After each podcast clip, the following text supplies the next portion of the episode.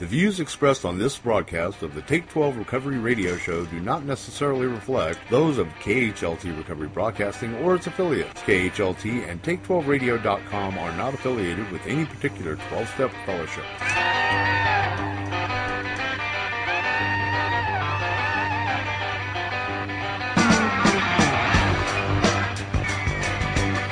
Remember me, I'm the one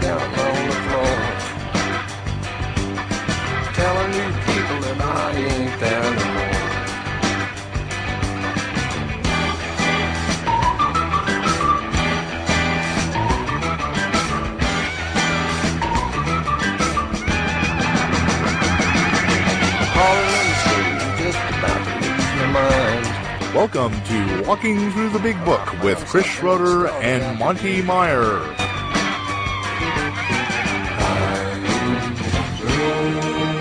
And now, here's those two guys who investigate prior to contempt, Chris and the Monty Man.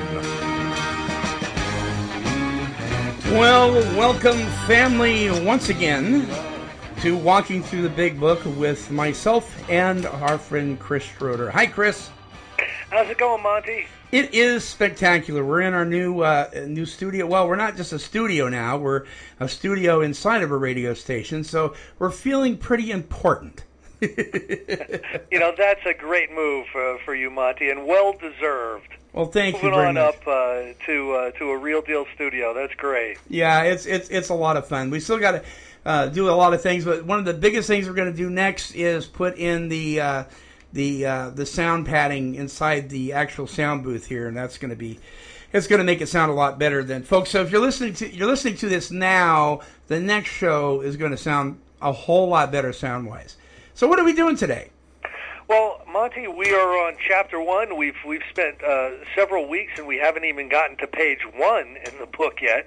uh, we're going to be starting at page one on Bill's story. All right. You know, one of the things I wanted to talk about a little bit that's not in uh, not in this book, but if you get really interested in AA history and the like, what you'll do is you'll you'll start reading some of the books that's been written. There's been numerous biographies uh, written that tell the story of uh, of Bill Wilson. There's a lot of uh, you know there's a lot of like non-conference approved uh, uh, stuff out there Sure. that is uh, that's very very interesting. And you know what what it does is it really paints uh, it paints an authentic picture of what Bill Wilson was like. But I think uh, in his childhood, a few things happened that were um, I, I think pivotal in how his character developed. One, one of them was is uh, very when he was very very young. His his father was uh, was a stonecutter. He worked in the marble mines. And what happened was, I think the marble played out in uh, in East Dorset, where he was living, and his father chose to follow the marble. And what he did was he moved up to Canada, and in effect, uh, left the family. Uh, so uh, so Bill Wilson, in, in, in you know, in all actuality, became uh, fatherless at that time. He had uh, very little um, uh, contact with his father at that period of time, and his mother was living then with uh, with her parents, uh, the the Griffiths. Now, there's been a number of people who've uh, made the the sojourn to East Dorset, Vermont, to go to the Wilson House, uh, the original uh, hotel that the Griffiths operated, and I've had the opportunity to do a number of presentations up there, and it's it's very interesting for anyone that you know wants to uh, wants to really dig into that that history and see Bill Wilson's grave and all that. Well, that's what you do. You go up to East Dorset and visit the Wilson House. But as uh, as Bill Wilson was growing up, his mother then became very very interested in nursing, and disappeared basically to become uh, I believe it was I believe she went through nursing and became a doctor. I, I'm not you know, there's going to be uh, AA historians that are that are going to be calling you up, Monty, and saying he got that wrong. You know, it's been a long, long time since I've uh, studied the the actual history, but uh, I've learned enough to be able to to paint the the type of picture I need to paint. Uh, uh, as far as the recovery program and this book is concerned, but in effect, Bill was uh, was mainly raised by his grandparents, and you know so, something like that will will will put a uh, you know put a, a, um, a crack in in your your spirit as you're growing up, Mm-hmm. and uh, you know sometimes you um, uh, you uh, react in different ways as far as uh, how your character develops. I think he he became the type of person who had to be a number one guy. He he became uh, the type type of person who was uh, very very much attached to the image he thinks uh, uh, he's giving off to other people and. And uh, you know this this may or may not have uh, helped to develop um, the type of uh, spiritual condition that can lead to alcoholism. Uh, but I, you know, I believe, uh, you know, I believe we can be impacted in our early years, and uh, the and that can contribute to us later becoming uh, dependent on uh, on alcohol and drugs. Yeah. I think many of the many of the experts would uh, would probably agree. Anyway, I'm going to start uh, page one, chapter one, Bill's story. War fever rang high in the New England town to which we were were new, to which we knew. Young officers from Plattsburgh were assigned, and we were flattered when the first citizens took us to their homes, making making us feel heroic. He uh, he was a World War One vet. Here was love, applause, war, moments sublime with intervals hilarious. I was part of life at last, and in the midst of the excitement, I discovered liquor. I forgot the strong warnings and the prejudices of my people concerning drink. His grandfather was an alcoholic, and his grandfather actually had what was uh, called prior to the book Alcoholics Anonymous a religious conversion experience. Mhm. One day he walked up on the mountain with a bottle of booze, and he had he had a transformational religious experience on that mountain. Came back down from the mountain. It was Sunday. Uh, pushed the preacher aside in his church and started talking about God. and prior to that, was very, very much an agnostic. Oh wow. So, so his grandfather had gotten sober through a religious conversion experience. So Mhm. obviously there was there was warnings in the house uh, about liquor because his his grandfather was pretty bad. I mean, he, his grandfather owned a bar, you know, so you can imagine that it, it would get uh, it would get pretty bad. Yeah. I was part of life at last, and in the midst of the excitement, I discovered liquor. Um, um, in time, we sailed for over there, Europe, and I was very lonely and again turned to alcohol. We landed in England, and I visited Winchester Cathedral. Much moved, I wandered outside. My attention was caught by a doggerel on an old tombstone. Here lies a Hampshire gren- grenadier who caught his death drinking small cold beer. A good soldier is ne'er forgot, whether he dieth by musket or by pot. Now, there's a lot of people in uh, in in 12-step programs that don't like you to talk about uh, about drugs, especially if it's an an, an alcohol 12-step meeting. Right. And you can always go back to them and say, "Hey, they talk about pot." on Yeah. one." There you go. Ominous warning, which I failed to heed. 22 and a veteran of foreign wars, I went home at last. I fancied myself a leader, for had not the men of my battery given me a special token of appreciation? My talent for leadership, I imagine, would place me at the head of vast enterprises which I would manage with the utmost assurance. Now, is that a, a great a great picture of uh, of uh, someone with uh, you know a huge ego? oh man, is it ever? you know, grandiosity, you know, starting up right away. Maybe in his early 20s. I'm gonna be in charge, man. I'm gonna be in those high rises. Yeah. Yeah. I don't know about you, but did you ever have uh, bar stool uh, fantasies? You'd figure out how you were going to run all these businesses. And, Oh, absolutely, man. I'd sit down with my buddies and we'd we'd we'd save the world and we would be recognized. Doggone it. Yeah, you know, how could anyone pass up on this level of genius? Yeah. And then you would fall off the bar stool and vomit. yeah. That's right. Unbelievable. I took a night law course uh, and obtained employment as, as an investigator for a surety company. Now this is funny. He, he did go to law school, but um, but I think it was his last exam. It was one of the last exams, and he would have been a lawyer, uh, or he, he would have finished his degree. And he just he, he just didn't show. He got drunk and didn't show. So he went through all this time training for law and said, "Nah, you know, I don't know about you, Monty, but I was a good starter. You, know, Yeah. I started a lot of things. I, I you know, I, I went to, uh, I went, I joined the Boy Scouts. I went on one camp out. Um, I decided to learn the guitar. I took two guitar lessons. Uh, you know, I joined the wrestling team. I went to one practice. Yeah, I, I was, I was a great starter and I just never could finish. So that must be you know, that must be one of the attributes of the alcohol. It, it probably is, yeah. The drive for success was on. I'd proved to the world I was important. My work took me about Wall Street, and little by little I became interested in the market. Many people lost money, but some became very rich. Why not I? I studied economics and business as well as law. Potential alcoholic that I was, I nearly failed my law course. At one of the finals, I was too drunk to think or write. Though my drinking was not yet continuous, it disturbed my wife. We had long talks when I would still her forebodings by telling her that men of genius conceived their best projects when drunk, that the most majestic constructions of philosophical thought were so derived. Don't you love that? you know, uh, honey, I think you're drinking a little too much. Uh, no, honey, uh, the most majestic constructions of philosophical thought are done while you're drinking. That's right. You betcha.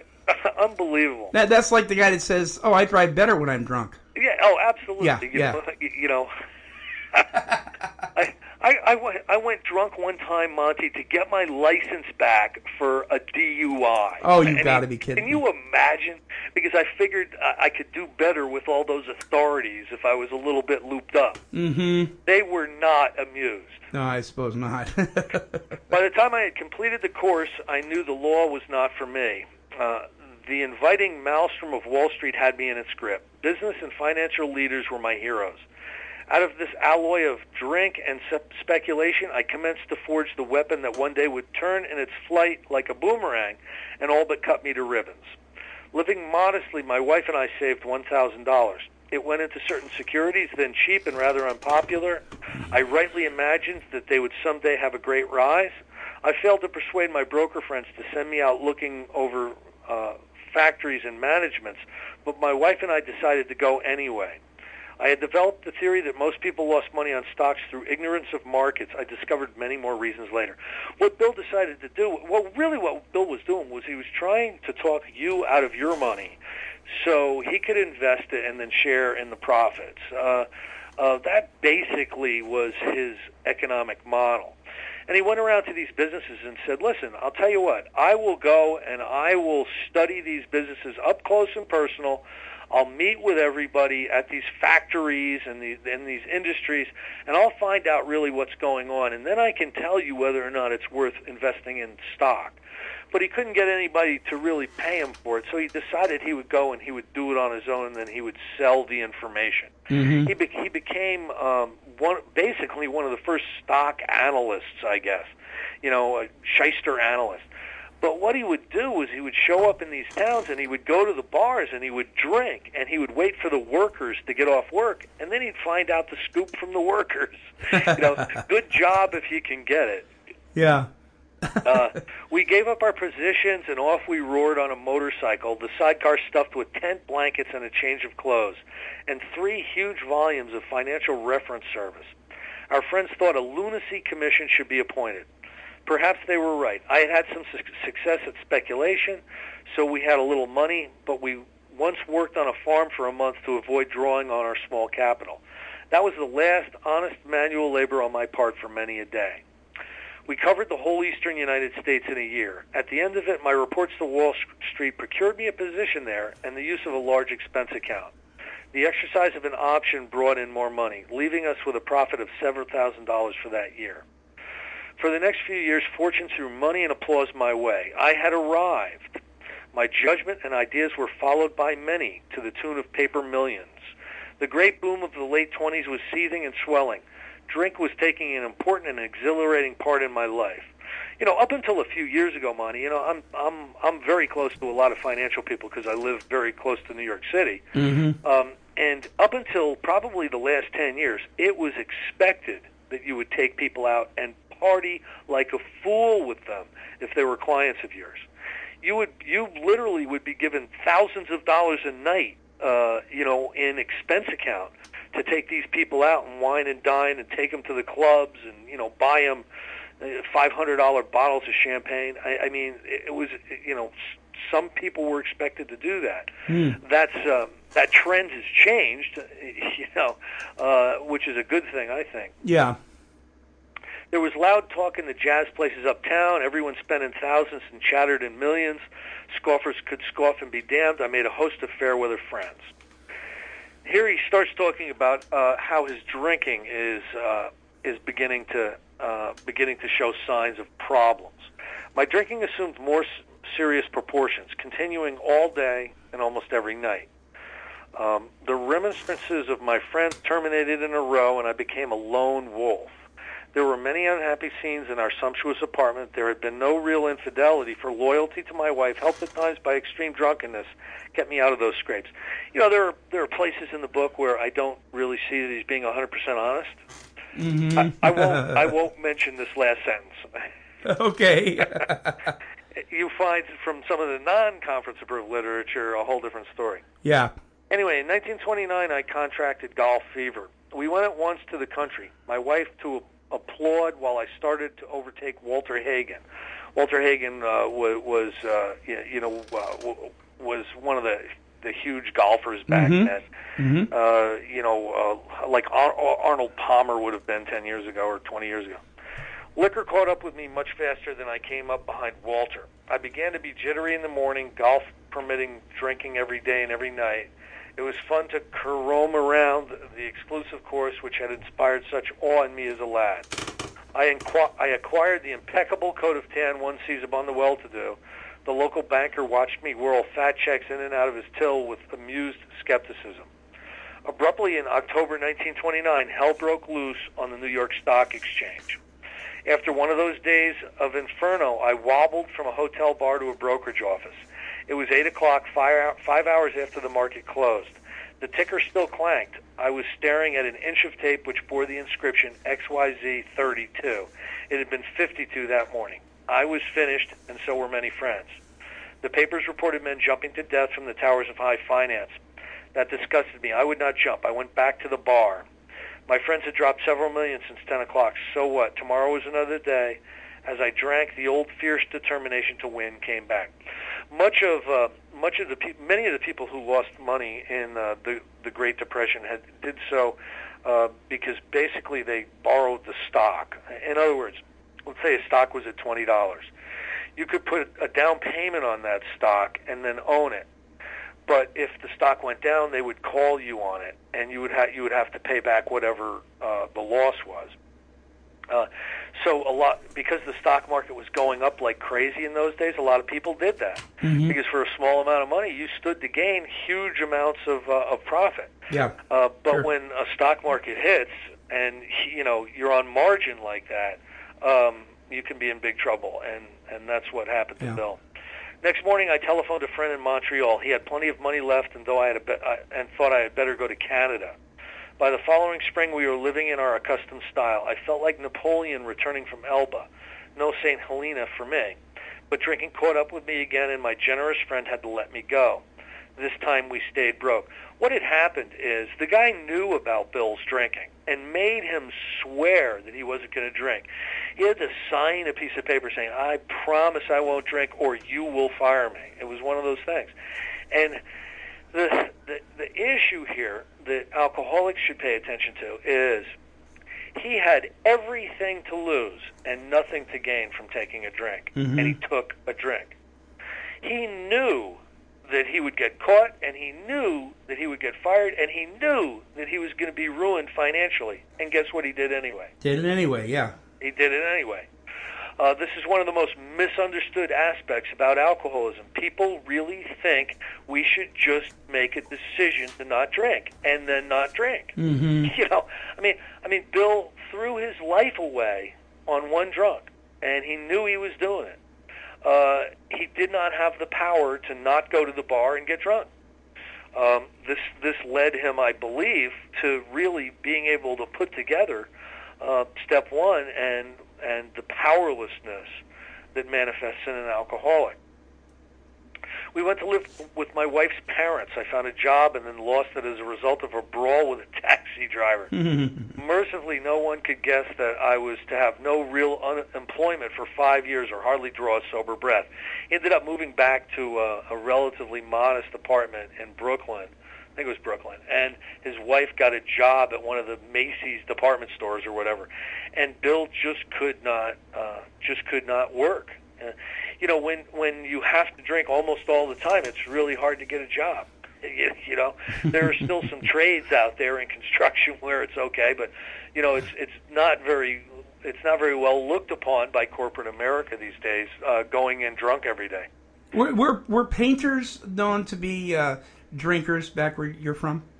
Uh, well, painters, uh, masons, uh, people who do stucco, iron workers, um, ma- many of them, uh, even to this day, it's not a problem for them to have four or five beers at lunch. Their their foremans or their you know their people just couldn't say anything to them because it's just done by so many of them. But uh, you know, there's really very few, uh, very few employment opportunities, serious employment opportunities out there today, where they'll allow you to do that. Mhm, But right. you know, I come from the construction field, and uh, and uh, as an electrician, it was frowned upon to drink during work. Uh, but some of the trades, uh, you you weren't really trusted if you didn't, you know. So, uh, How about so things that? have changed. You know, you know, every year that goes by, uh, I think there's a more and more enlightened uh, understanding, whether it's being forced on us by insurance companies who are tired of paying liability claims for drunken accidents or, or whatever. But it's becoming uh, less and less acceptable for people to be impaired in the work environment. And th- Monty, that is a good thing because a lot of people get into recovery through some form of intervention, whether it be a work intervention or losing a bunch of jobs or whatever. Uh, I'm all for raising the bottom of the alcoholic to get them to the point where uh, they say uncle and uh, and start doing what they need to do to get sober because I think I think your quality of life is immensely improved if you're sober rather than drinking and certainly that of your family will be. Right, you bet. My wife began to work in a department store, coming home exhausted to find me drunk. I became an unwelcome hanger-on at brokerage places. I could see him just staggering around drunk. Uh, Yeah, here he comes. Yeah, liquor Bill. ceased to be a luxury, it became a necessity. Bathtub gin, two bottles a day, and often three, got to be routine. What bathtub gin was was it was distilled alcohol, and uh, oh, oh, what do they put in it? Uh, I knew this. It, it's it's uh, a type of pine needle. What is it? Um, Really? yeah. Oh, I can't believe I can't remember it. My mind is, is going to a blank. Um, but it's it's it's a type of uh, a type of pine needle, and you just uh, mix it all in, and uh, and uh, what else? Uh, some something else, uh, sugar or something. Yeah. Uh, I'll get back to you next week. Okay, Anyway, okay, good. That's sometimes- interesting. Yeah. Sometimes a small deal would net a few hundred dollars, and I would pay my bills at the bars and delicatessens. This went on endlessly, and I began to waken very early in the morning, shaking violently. By the time you start to have uh, you start to have to detox from alcohol every morning, and, and you, you basically go into detox. What, what has happened the night before is you've poisoned yourself. You've you've you've poisoned yourself with alcohol. Uh, I only learned this relatively recently, Monty. When you drink so much that you pass out and you can't be revived, Yeah. which was the way I did it for you know, fifty percent of the days in 1980. You're, that's actually uh, that's actually looked on by medical medical professionals as alcohol poisoning. And if you're unlucky lucky enough to pass out in somebody's house who doesn't understand it, you'll wake up in the hospital and they'll be pumping your stomach. But that alcohol poisoning results in uh, the shakes or the delirium tremens uh, uh, when you sober up, Mm-hmm. and you need to start drinking again, which is a really bad cycle to be caught in. Oh man. If there's anybody listening tonight who's in the middle of that, you're in a lot of trouble. Okay, you need medical help and you need it fast. Just going to a meeting isn't probably going to suffice with that. Well, you know, I mean, if you have to be, if you have to drink in the morning to keep from going into convulsions or Mhm. hallucinations, you need medical help and you need it fast. Um, you know, I would not bother going to the local meeting at this point in time. I would go to the local detox or hospital. Right. Sure. Uh, figure you're going to be going to meetings the rest of your life, probably after that. But anyway, a tumbler full of gin followed by half a dozen bottles of beer would be required if I were to eat any breakfast. Nevertheless, I still thought I can control the situation. There were periods of sobriety which renewed my wife's hope. He would go to Towns Hospital and uh, you know go through the uh, go through the, the detox procedure there. And uh, he could remain sober for periods of time. A lot of alcoholics can remain sober for periods of time. The problem is, is if you've crossed the line into alcoholism, the time and the place will come when you will drink again. It may be a day, it may be a week, it may be 10 years, but the time and the place is going to come. The mental obsession is going to overcome all other thought, uh, uh, all other rational, reasonable thought, and you are going to put alcohol back in your body. That's the sign of a real alcoholic. Gradually, things got worse. The house was taken over by the mortgage holder. My mother-in-law died. My wife and father-in-law became ill. Then I got a promising business opportunity. Stocks were at the low point of 1932, and I had somehow formed a group to buy, probably at a bar. I was to share generously in the profits. Then I went on a prodigious bender, and that chance vanished. I woke up. This had to be stopped. I saw I could not take so much as one drink. I, I was through forever. If you look in the Bill Wilson's Bible, he makes many promises in the Bible. I swear on this Bible, I will never drink again. Mm-hmm. And then there'll be another one. I really, really swear this time that I will never drink again. And then there's another one. I absolutely 100% this time definitely swear I'm not drinking again. And he was swearing on that family Bible uh, for years. I was before before then. I had written lots of sweet promises in the in the Bible, but my wife happily observed that this time I meant business, and so I did. Shortly afterward, I came home drunk. There had been no fight. Where had been my high resolve? I simply didn't know. It hadn't even come to mind.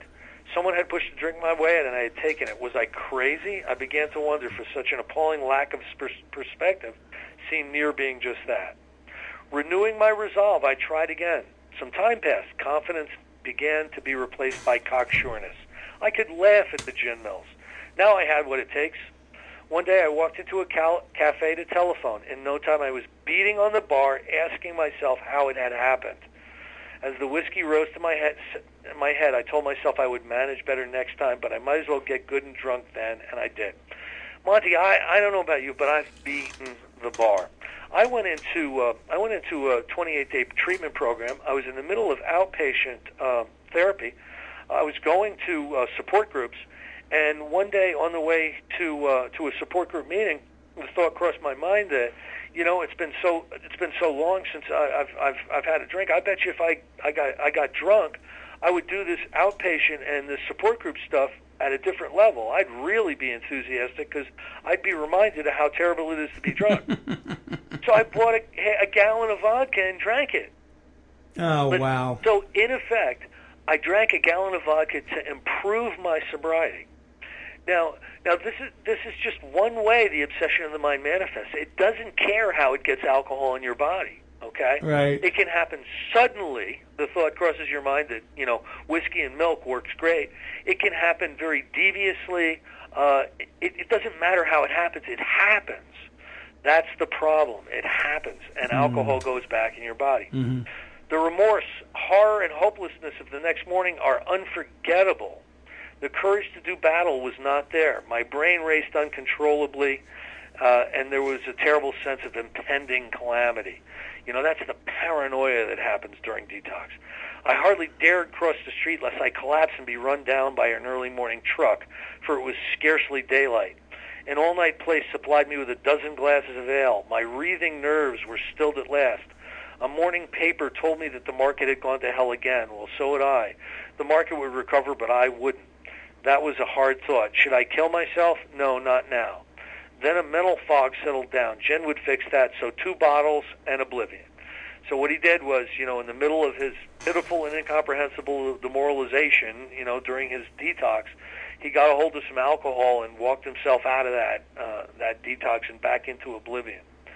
The mind and body are marvelous mechanisms. For mind endured this, my mind endured this agony for two more years. Sometimes I stole from my wife's slender purse when the morning terror and madness were on me. Again, again, I swayed dizzily before an open window or the medicine cabinet where there was poison, cursing myself for a weakling. There were flights from city to country and back as my wife and I sought escape. Then came the night when the physical and mental torture was so hellish I feared I would burst through my windows, smash and all. Somehow I managed to drag my mattress to a lower floor lest I suddenly leap. Okay, picture this. how out of your mind do you have to be? He's living in like a five-story apartment building. He's probably on one of the top stories. He's so afraid that he's going to lose control and run through the window and crash down and kill himself on the street that he grabs his mattress and he starts dragging it down the stairs past all, all the other tenants in the building so that he can sleep in the hallway down at the bottom of the bottom of the apartment Oh, building. what a I mean, picture. You know, th- this is a picture of incredible alcoholic insanity. hmm a doctor came with a heavy sedative. Uh, back then, they would use paraldehyde or something. Which, Monty, that you, you know, the stories from uh, from Doctor Bob's house is uh, uh, uh, Bob Smith uh, Jr.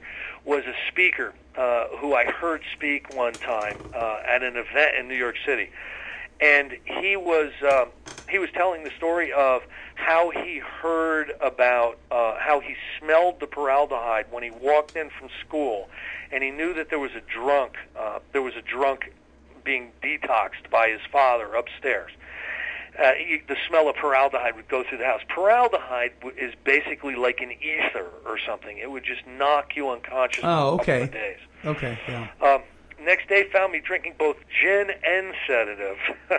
this combination soon landed me on the rocks. So now Bill Wilson is not only drinking, he's drinking and drugging.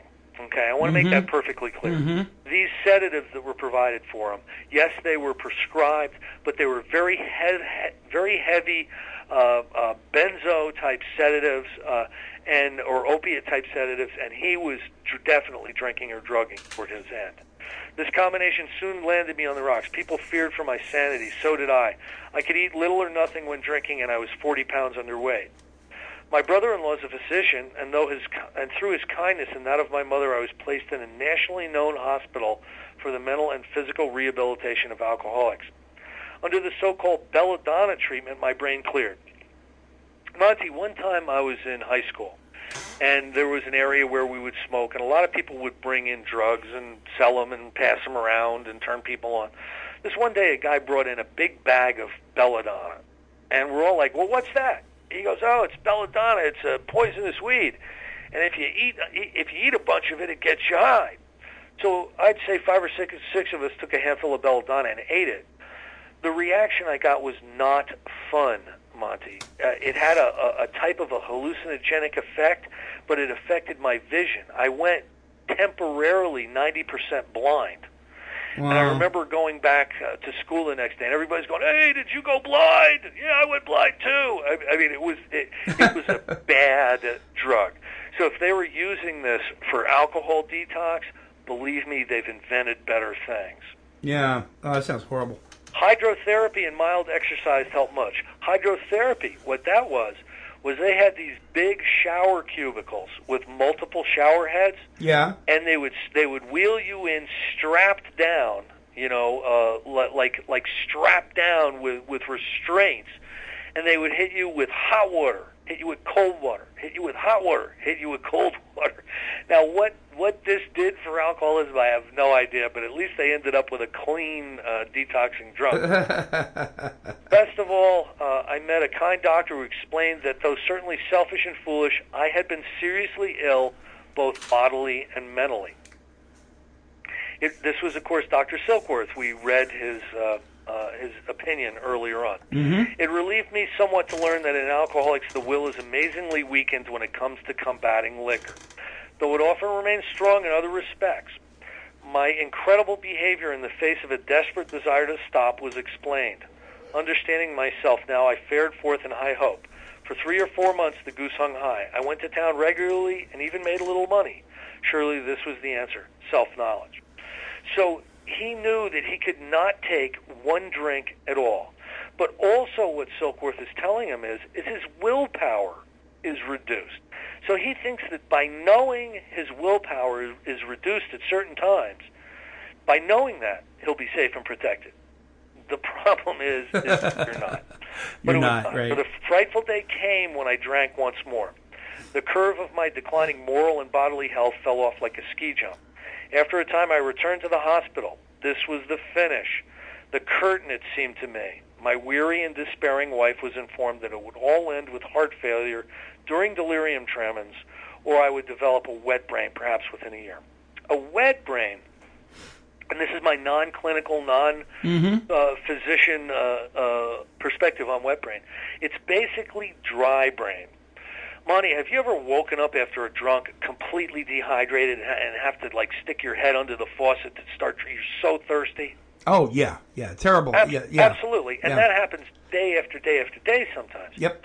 What happens is it gets to such a point that the brain gets so dehydrated that you end up getting what's called wet brain, which is uh, your brain functions are are complete are very very permanently impaired. Uh, there's a lot of uh, asylums and a lot of uh, uh, rest home type places around the country where people are in there suffering from wet brain, and you can sit there for 40 years uh, having people change your diapers and feed you with feeding tubes uh, with wet brain, and all you do is sit there and drool. So wet brain is not a good thing, and it can happen after a series of really, really heavy drinking binges where you you dehydrate your brain. Can you recover from that? Uh, it's it's a it's a non-recoverable. Uh, from what I understand, Wow. it's non-recoverable. Once those brain cells are, are gone, they're gone. Mm-hmm. Uh, much like a lot of other brain injuries. Um, she would soon have to give me over to the Undertaker or the Asylum. That's what they had back then. Uh, you know, they had the Undertaker and they had they had they had the Asylum. I mean, nobody got out alive, Monty, until some of the spiritual programs started to happen. So, like, you know, the Oxford Group and some of the other things, nobody got out of alcoholism alive, except that every once in a while there would be somebody with a religious conversion experience. Otherwise, you were doomed. So there weren't a lot of places that really wanted to deal with you. Uh, they did not need to tell me. I knew and almost welcomed the idea. It was a devastating blow to my pride. I, who had thought so well of myself and my abilities, of my capacity to surmount obstacles, was cornered at last. Now I was to plunge into the dark, joining that endless procession of sots who had gone on before. I thought of my poor wife. There, there had been much happiness after all. What I would not give to make amends, but that was over now. He got to the point of uh, of, of complete despair. I mean, when you have a doctor tell you that you have a weakened will, you are not going to be able to stay away from alcohol, and you have, have an allergy to the body, which is forcing you to drink more and more and poison yourself more and more. That's not a great diagnosis. I mean, you know, uh, it, it says in this, doctors are loath to tell us the whole truth sometimes. Well, they are because because you know uh, the good thing the good thing about this book is it offers a solution. But uh, medically speaking, what Dr. Silkworth saw in the 20,000 alcoholics that he treated was once you get to that stage of alcoholism, you are toast. You are going to drink yourself to death. You're going to drink yourself into an asylum, or you're going to have to be lo- locked up. You know that those those were the choices, and that's not a pretty picture to paint to the family. You know that's that's basically like telling telling the family your your loved one has uh, stage four uh, cancer and has anywhere from two weeks to to six months to live. No words can tell of the loneliness and despair that I found in that bitter morass of self-pity. Quicksand stretched around me in all directions. I had met my match. I had been overwhelmed. Alcohol was my master.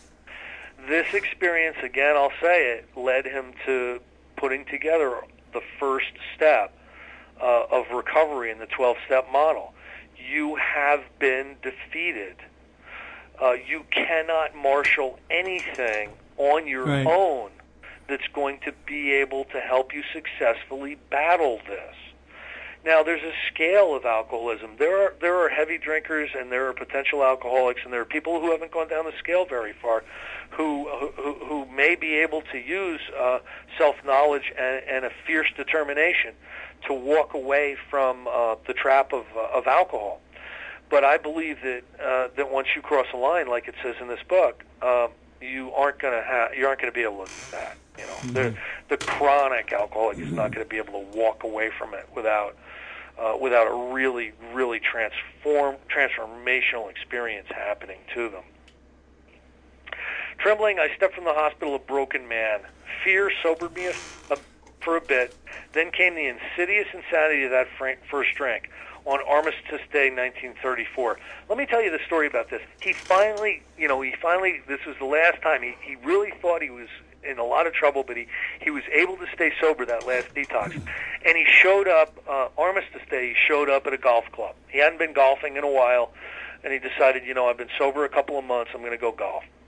He's sitting at the bar having a club soda, and he's explaining to the bartender about alcoholism and how, how he's an alcoholic. And he's going on and on about the mental obsession. He's going on and on about the craving. He's telling him all his war stories about how bad the drinking was and how many times he'd been in the hospital and how the doctor said, you know, this is a fatal condition that if you know he's he's going to drink himself to death. And he's talking to the bartender and he's having club sodas. And the bartender basically says to him, "Wow, you know, you're you're really amazing. You know, you're amazing that that you've gone through this and here you are drinking club soda."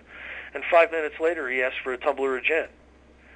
And the bartender goes up and goes, "You after what you told me, Yeah, have to be completely insane that's right. be asking for a drink."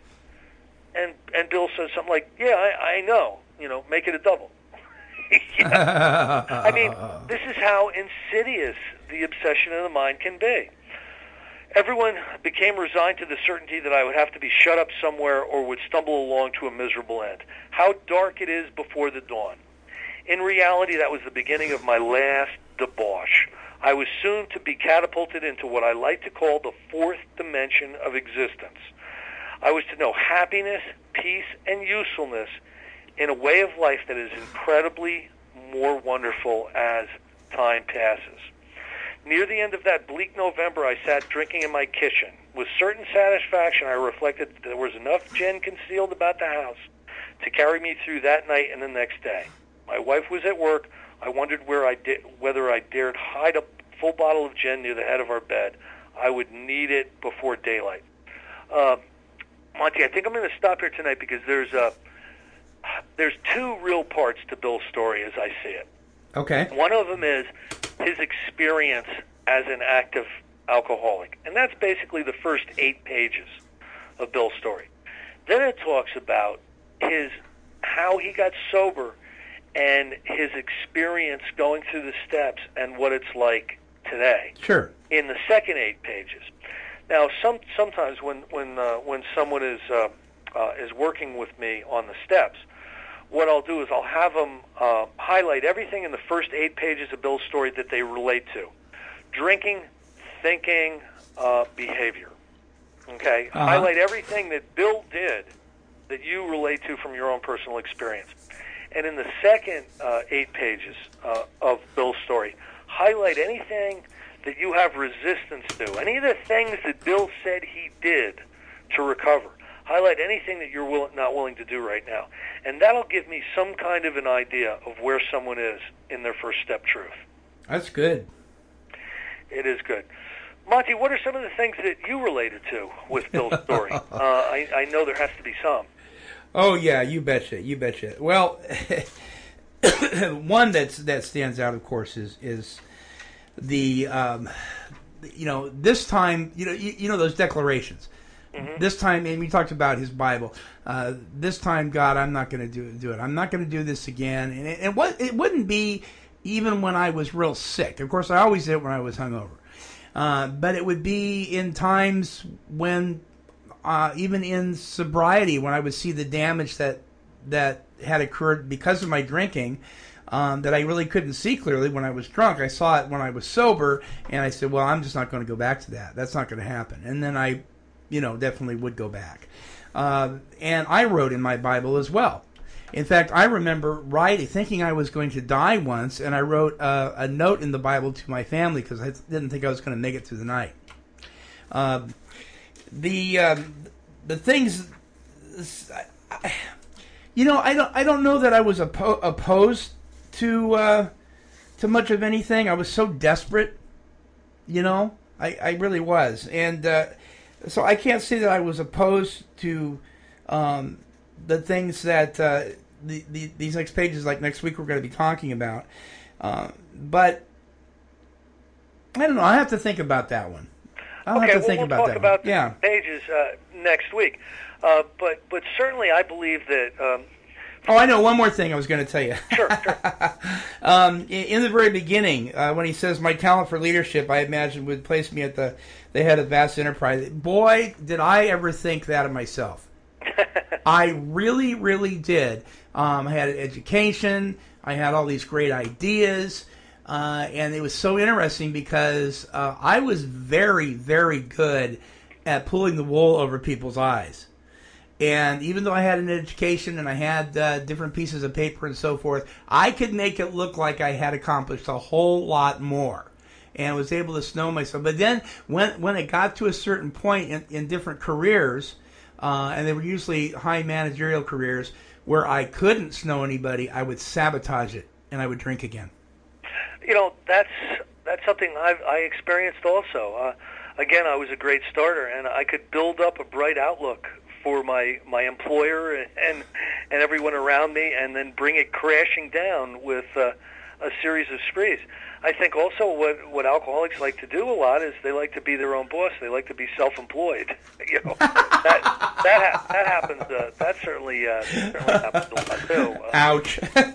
you, you know, well, you and you and me, you and me both, basically. But, yeah, yeah. But uh, but uh, you know, um, I I think that um, I think you know, here's what I here's a funny thing. What I believed when uh, when I was drinking, I thought I had a dark, complicated personality, someone who saw truth at such a level that it caused me great anguish, and I needed to drink to overcome this this this this unbelievably acute consciousness that I had. You know, I was, I was so, so much more in tune to what really goes on than anybody else. You know, I mean, I had these, uh, and that really is a, a grandia, an intellectual grandiosity. You know, I what I was was I was insane. You know, I was uh, I was dying of uh, of alcoholism, and and the mind was was being was being uh, you know was was being hijacked into you know doing whatever it needed to do to get the alcohol back in the body. You know, the, the alcohol back in the body was more important than any thought price processes I might have had. And Mm-hmm.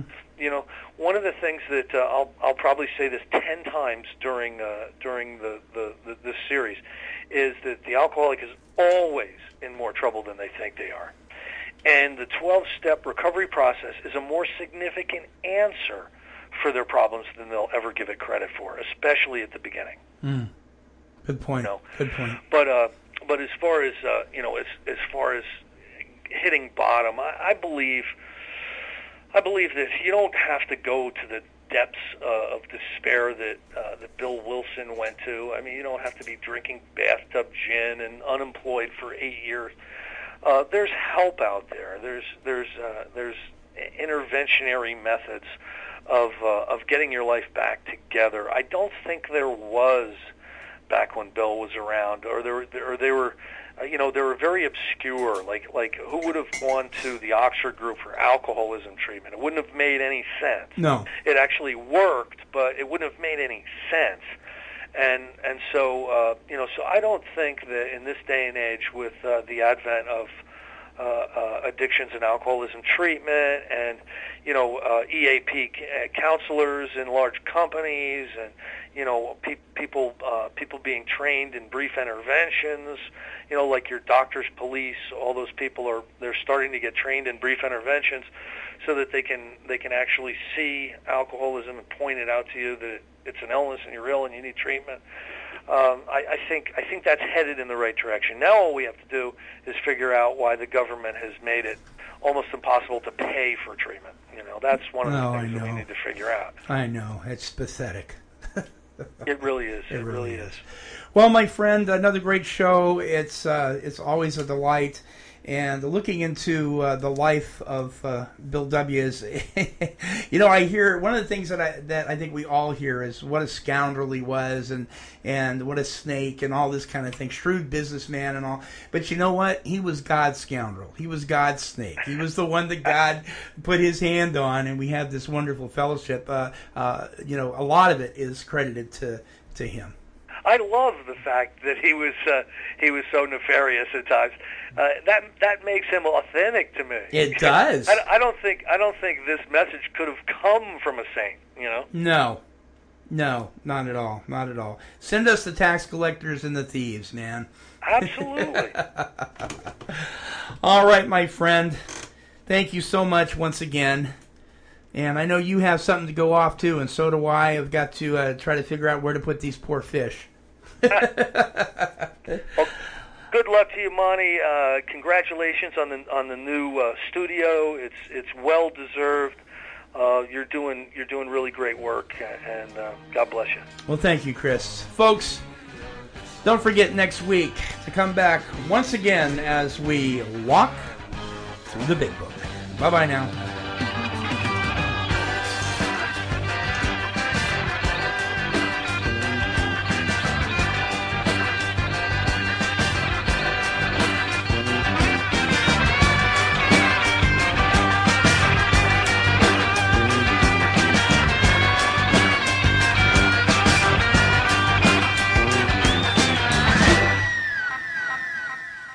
This has been a broadcast of KHLT Recovery Broadcasting.